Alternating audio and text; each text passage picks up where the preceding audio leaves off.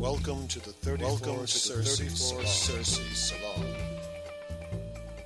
We journey from the ancient world to the cosmos. Take the adventure. Take the adventure us. With us. With us. With us. With us. With us. With us.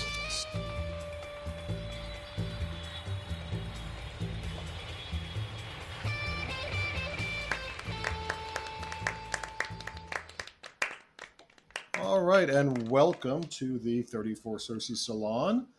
We are here once again to talk some mythology. My name is Sean Marlon Newcombe, and our guest, as is often the case when we are talking about these kinds of matters, is Dr. Gary Stickel, the real life Indiana Jones. Hey, Gary.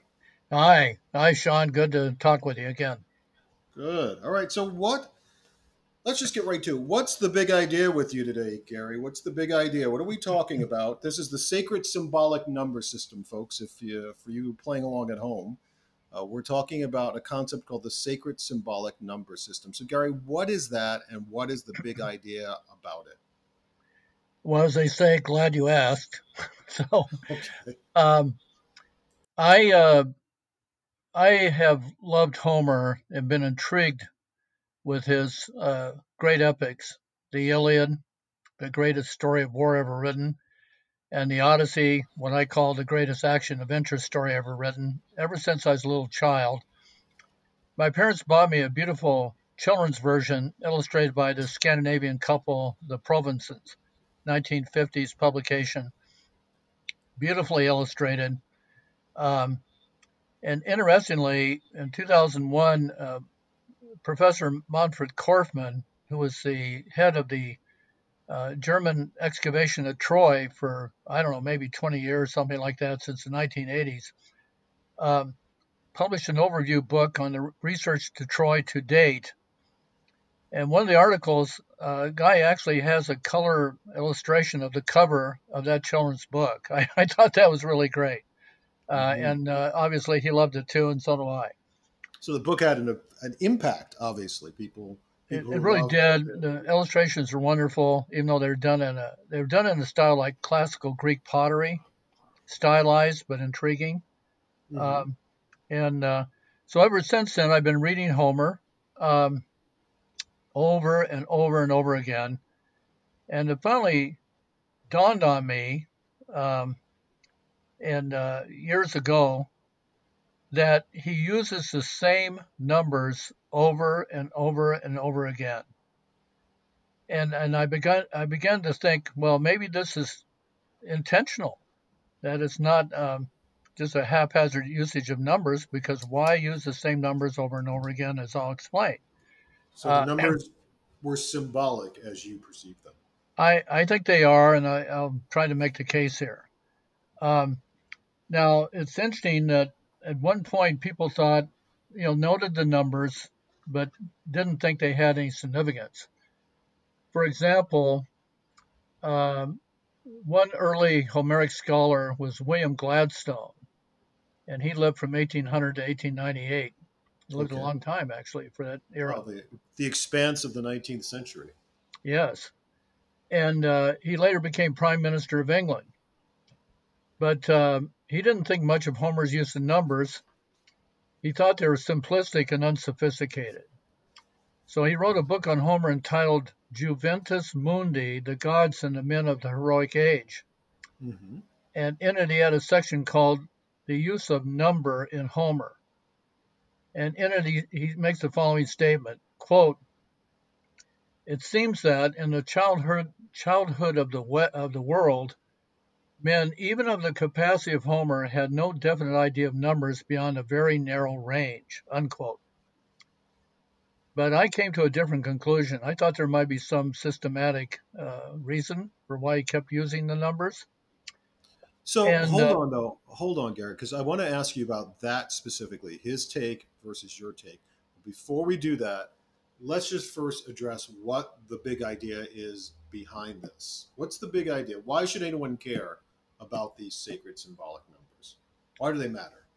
Well, it's a it's a mystery. It's kind of like the Da Vinci Code, uh, oh. a real life Da Vinci Code, um, because if these, if I'm right, and these numbers uh, were utilized because they had sacred symbolic uh, significance, it changes our whole perspective on uh, the aspect of uh, of these epics, as I'll explain. So these numbers could be like an esoteric teaching. They could have, they could contain hidden code or secrets. Yes. Okay, great. Okay, so let me let's come back to this Gladstone. Um, he just sort of dismissed them. What did? Why did he dismiss them? What was it about? Well, you know, did he say? it was it was an early time of research basically, and he just didn't think they had any significance. He just Um, thought they kept appearing randomly in these yes, same patterns. yes, Okay. and actually he's not alone because I wrote a research paper on this because I was amazed, you know, because I searched it on the internet and everything, and no one ever noted this. No one ever, uh, although they keep mentioning the numbers and various books on Homer and you know various translations of Homer and so on, and uh, but nobody ever noted that there was a, a consistent pattern. And so I guess I'm the first one. I mean, if there was a previous one, I'm not aware of it. Uh, so okay. I Interesting. I contacted a, a colleague of mine who's actually he was one of my professors a long time ago at UCLA when I was a graduate student there, Professor Colin Renfrew, and eventually he became uh, the, the head archaeologist at Cambridge University in England. And actually, to me, he probably became the most famous archaeologist in Europe during his time. Um, so when I came up with this thesis in my initial uh, version of the paper, which I copyrighted in 2013, I, I sent him a copy and I asked him his opinion, and he didn't agree with me. He just thought the, the numbers were random.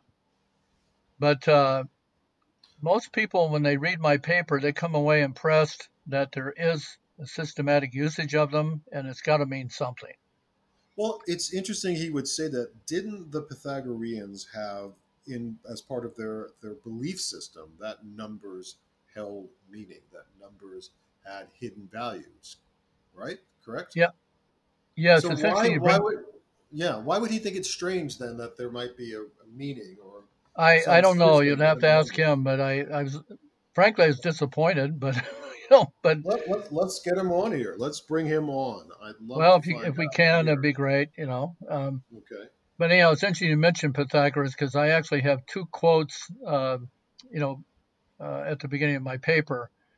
Uh, one is from Pythagoras. It says, a quote, number is the measure of all things. That's Mhm. Pythagoras, 6th century BC. And the other one is uh, Heraclitus. And, uh, and he said, quote, the hidden harmony is better than the obvious one. So um, what, what I'm thinking is the fact that these numbers had sacred symbolic significance is within the ethos of ancient Greeks.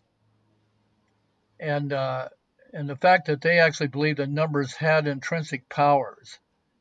And we still kind of do today because we still talk about Friday the 13th. We talk about the 13th floor. Hmm We, we talk about the third the third time is a charm, you know. Uh, so we, we still have a little bit of, of that uh, belief in, in the power of numbers in that, you know, way. Um, so what I came to realize is there is particularly five numbers that were utilized by Homer, and they are most prominently number 12, number 10, Mhm. number 9, number 7, and number 3. Okay. And so, uh, and I'll just briefly go over, you know, uh, why, you know. So, for example, in um the number 12 is especially important to Homer as he used it many times in, in both the epics. You know, for example, in the Iliad, Book One, and these books are, are chapters. Um, in, in Greek, they're called rhapsodes.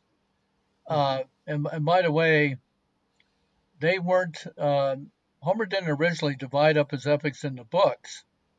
That was later done at the Library of Alexandria. Right. And um, I believe that they divide them up into these rhapsodes, they call them, or like chapters, to facilitate their study, the study of Homer's epics. And then they enumerated every line. So that's why you see references to, you know, the Iliad Book 1, and then lines 493 and 495, which I'm about to quote to you. And so in the first book of the uh, chapter of the Iliad, this is a quote from Homer. But now, as the twelfth dawn, after this shone clear, the gods who live forever marched home to Olympus, all in a long cortege, and Zeus led them on. The number, number 12 is emphasized there. Mm-hmm. And then later in the in the Iliad, there's a sequence where Hector and the Trojans are attacking the Greek ships, and Homer has the great Greek hero Ajax. Actually, it was called Aias, and he has him impaling 12 Trojans with a spear as he fends off the uh, Trojan attack from the uh, from his ship. And then later in the Iliad, I mean, you know, the number 12 appears throughout the Iliad, but I'm just giving you some right, right. prime examples. No, keep going, please.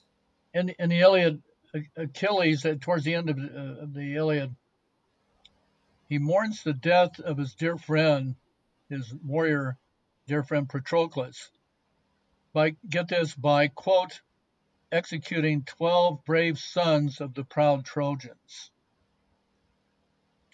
And in the final chapter of the Iliad, you know, the, the 24th chapter, it says, quote, at the 12th dawn since Hector's death, Lord Apollo rose, you know, the god Apollo, mm-hmm. and addressed the immortal powers, unquote. Um, and then in, in, that same final book of the Iliad, there's a very uh, emotionally moving scene where King Priam of Troy goes to Achilles' tent and he begs for the return of the body of his son Hector that Achilles had killed in their famous duel. And, and Achilles killed him in revenge for the fact that Hector had slain his dear friend Patroclus. And uh, it's interesting that throughout the Iliad, uh, Achilles is depicted as, as an egomaniac and uh, not very much to uh, admire him about.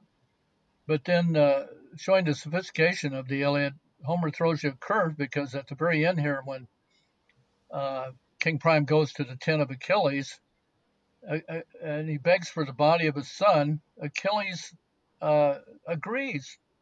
And he hmm. agrees to hold off the Greek attacks on Troy so that uh, King Priam and the Trojans would have enough time for a, proper burial and have the associated rites for Hector hmm. prior to resuming the war. So, in other words, uh, to pay respects for the dead was very important to the ancient Greeks.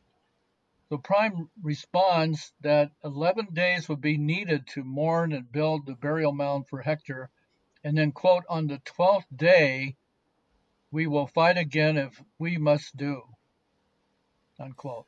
So, what does the number 12 mean? What's its, I, value, I, what's Frank, significance? I the, the correlation I make, I think it represents the 12 Olympian gods. Okay. And uh, so basically, my thesis is the use of these uh, sacred symbolic numbers, uh, the way Homer utilized them uh, was such that the ancient Greeks who read it or listened to it, uh, they were very much aware of what the numbers meant. And so when they're reading the Iliad and they're seeing the, the continual usage of the number 12 and the other numbers, uh, to me, it elevated these epics from being just terrific stories to being uh, sort of like a Bible. They're sort of religious. And so well, I think they. Tell me then what the 12, so the 12 of the Olympians, how does that number, how is it significant in how it's used? You know, you have the 12 men impaled in the swords, the 12 ships. Why 12 for those particular instances? Well, in other words, every time Homer cites 12, he's honoring the 12 Olympian gods. Right, and, but is uh, there is there something in would he only associate the honor of the Olympian gods with a certain kind of activity, or is it just are you something? Well, it's saying- it's reverence. I mean, you know, when you're honor the gods, it's reverence, um, Mhm. And uh, and uh, you know, it's it's replete as as I'll get to throughout this uh, you know this presentation. Um, sure. But but again, I'm just wondering why why you know as a writer from a writer standpoint, why does he choose 12 here as opposed to 12 somewhere else, as opposed to three or seven somewhere else? Like when is it that he picks 12? Well, he, he Is, is there 12 some pattern? he mentions 12 as I'll explain throughout both epics. Uh, you know, why he cho- chooses 12 for a particular instance, uh, I, I don't know. I mean, this is just the beginning of a hypothesis about this and Mhm. Okay. a lot more research and uh, examination. I mean, I, what I'm trying to do is provoke other scholars to really examine this and see what they think and see if they can come up with more understanding of the whole the whole situation. Got it. Okay.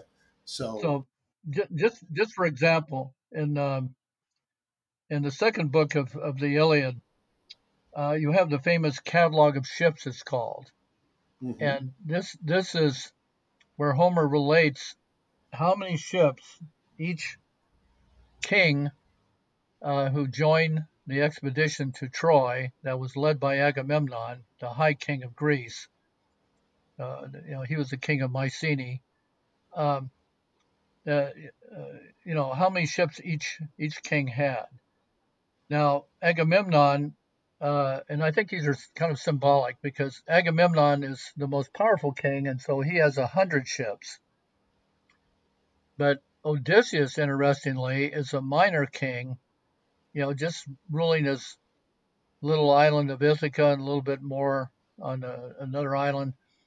Ba- Basically, very small and, and poor kingdom he has get this 12 ships that that's the minimum number of ships mentioned in the catalog of ships of all the kings that sailed to troy well, that that is interesting. Could it be because Odysseus is the going to be the centerpiece of the Odyssey, of course, and he's blessed by the gods and also attacked by some of them, but blessed by Athena and the rest? Could it be that 12 the, the 12 associated with him is showing his divine importance?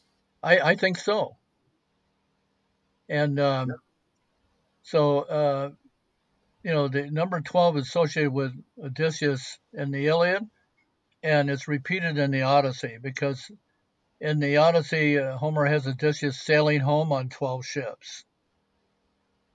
And then uh, in his different uh, adventures, he has um, in the second place that, uh, excuse me, the third place that uh, Odysseus sails to on his way home, uh, which is the cave of the Cyclops, you know, the great one-eyed monster, giant monster. Right. Mhm. Uh, he, um, uh, you know, Odysseus uh, takes, you know, 12 men with him into the cave. And then the Cyclops um proceeds to eat six of them. And, uh, and that points out the fact that apparently uh, the sacred symbolic number system, they, they would, they would uh, take half of numbers or they would multiply numbers Mhm. uh, and it, it was part of the system as I think I think they had it. And do Um, you have a theory as to what they're doing when they have or multiply or do these um, particular I- kinds of? I don't know. It had something to do Mhm. with, you know, maybe showing the uh, the power of the system somehow, and you know, I, like I said, this is all new, so I have a lot to learn about it. You know, It is. A, but- it's a fascinating, but fascinating. you know, but it's just replete in, in the epics. You know, for example, um, when uh, in in the instance of the Cyclops, he has to get the Cyclops. Uh, he has to find the, the Cyclops closes uh, the cave and has this giant rock that he rolls over the cave door, so Odysseus and his twelve men can't get outside; they can't escape. And uh, so Odysseus has to find a way to get out of the cave without, uh, you know, his, his men are talking about, well, let's kill the Cyclops when he falls asleep. Well, if they kill him, then they'll be locked in the cave forever, and they'll they'll, they'll starve to death. Uh, so Odysseus, the clever, crafty Odysseus, uh, Homer's epithet for him, comes up with a way of escaping. And so what he does is he takes this giant uh, uh, pole that the Cyclops supposes he's going to use as a club, and he sharpens it to a point and hardens it with fire. Uh, he gets the Cyclops drunk. Get this quote using storage jars, 12 in all, with wine, unquote. Mm-hmm. So he gets the Cyclops drunk, and the Cyclops falls asleep, and then uh, Odysseus and his men stab the giant pointed pole into his eye and blinds him. So the Cyclops is blind, so he can't see them. Uh, but the idea is that at some point he's going to have to open the cave door so he can go out and get food for himself, and, and at that time Odysseus' men can escape. Uh, eventually that, that happens. And get this, um, you know, he escapes on on uh, on, on sheep, but there's there's uh, other instances too. Like for example, at another one of the the stops, the main stops of Odysseus, or main places he goes to, he actually doesn't stop there for good reason. But it's the origin of the concept of dire straits, and that is Odysseus has to sail between two monsters. Uh, interestingly, Homer has them as female monsters, so maybe he's a bit of a chauvinist, but mm-hmm these monsters are a giant whirlpool, Charybdis, or this uh, other monster, Scylla, that lives in a cave on a cliff. And so Odysseus, if he sails into the whirlpool, his ship will be sucked down and he and all his men will be killed. But if he sails away from the uh, whirlpool, he has to sail close to this cliff, and, and Scylla, with her six long snaky necks, with these uh, terrible heads on them will snatch six of his men and kill them and eat them. So that's that's what he does. And uh, so interestingly, uh, Homer says that Scylla quote, quote has 12 feet, all of them wave in the air unquote. Mm-hmm. So um, she also has six necks, which shows a division of 12. And then uh, within each head are three rows of teeth, kind of like a shark has multiple rows of teeth. Mm-hmm. And uh, so it has three rows of teeth. So here you have three, six, twelve. You know. Yeah. So we have exactly divisors of twelve in there. So twelve is used. Obviously, we're we're thinking the twelve you have as the divine symbol of the gods. Six and three variants thereof. What are examples of a different number. You said seven is also uh, sacred symbolic. Number. Well, I just want to finish up. How is that used? I, I, wanted to finish up with twelve um, because, uh, like I said, it's really replete in the Odyssey. Sure. Um, so when Odysseus is uh, at Troy, uh, and and uh, then on his voyage home, after you know he comes up with the idea of the Trojan horse to defeat the Trojans by stealth. Um, he uh, he's away from home a long time. In three years, and I'll get back to that number three. That's one of the sacred numbers. But three years prior to his arrival home, uh, his palace is taken over by these 108 suitors, mm-hmm. And uh, and so Homer states uh, where these suitors are from, and he says quote, from Ithaca itself, there are 12 suitors. Again, that number 12. And then, right.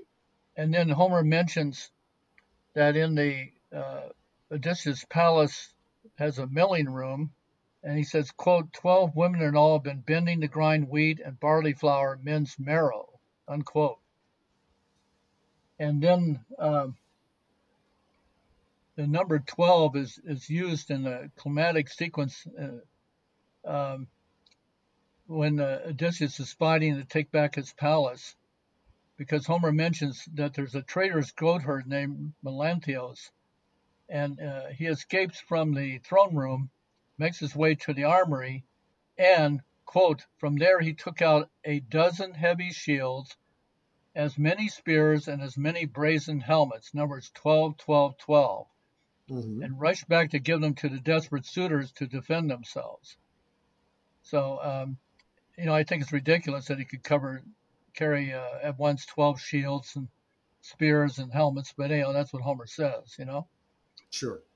And then there's a uh, sequence at the very end of the Odyssey, which is very interesting because Homer mentions there's 50 servant women in the palace, but then he says, quote, 12 in all have taken to immorality and have showered abuse on Penelope and have, quote, slept with the suitors, unquote. So when Odysseus and his son and two loyal servants uh, finally kill all the suitors in the throne room, they find out that these 12 girls have, have betrayed Odysseus and, uh, and Penelope and so on. And uh, in Bronze Age uh, sensibility, what they did was traitorous and totally immoral, and they brought shame on the house of Odysseus. So, because of that, he takes the 12 girls, and uh, his son Telemachus takes them to this round building in the outer courtyard of the palace called Tholos, and he has them executed by hanging, which to us sounds brutal and uh, you know over the top and everything. And but um, in the sensibility and the ethos of Bronze Age Greece, what they did was so terrible to bring shame on the house of Odysseus by whoring with the suitors that their execution was justified. I'm not saying it was right. justified, but I'm just saying that that's that in their in their culture, right? and and then one more instance um, is uh, when you know prior to Odysseus um, attacking the suitors, he was still disguised as a, a, beggar man by the goddess Athena, who was his uh, protecting goddess.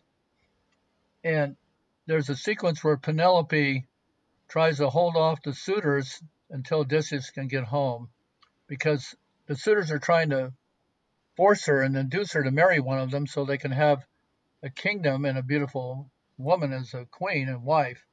But she but she loves Odysseus and refuses to give up on him, which I think is wonderful in the story. And so here's how Homer describes how she is going to hold off the suitors. He says, quote, I mean to announce a contest with those axes.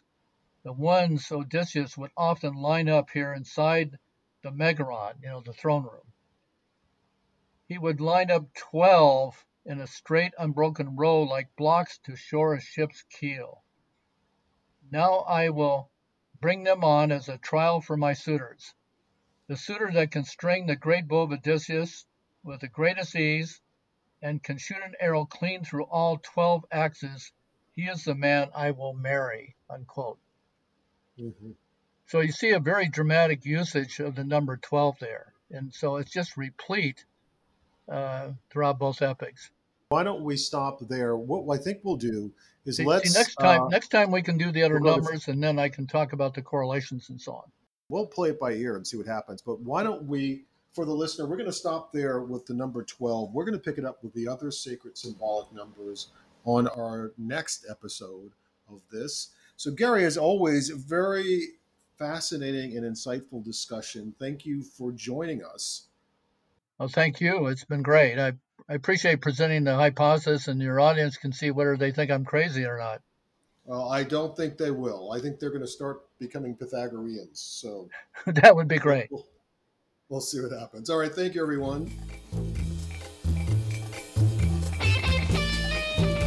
This has been the 34 Circe Salon. I am Sean Marlon Newcombe. Thank you for joining us. We'll see you next time.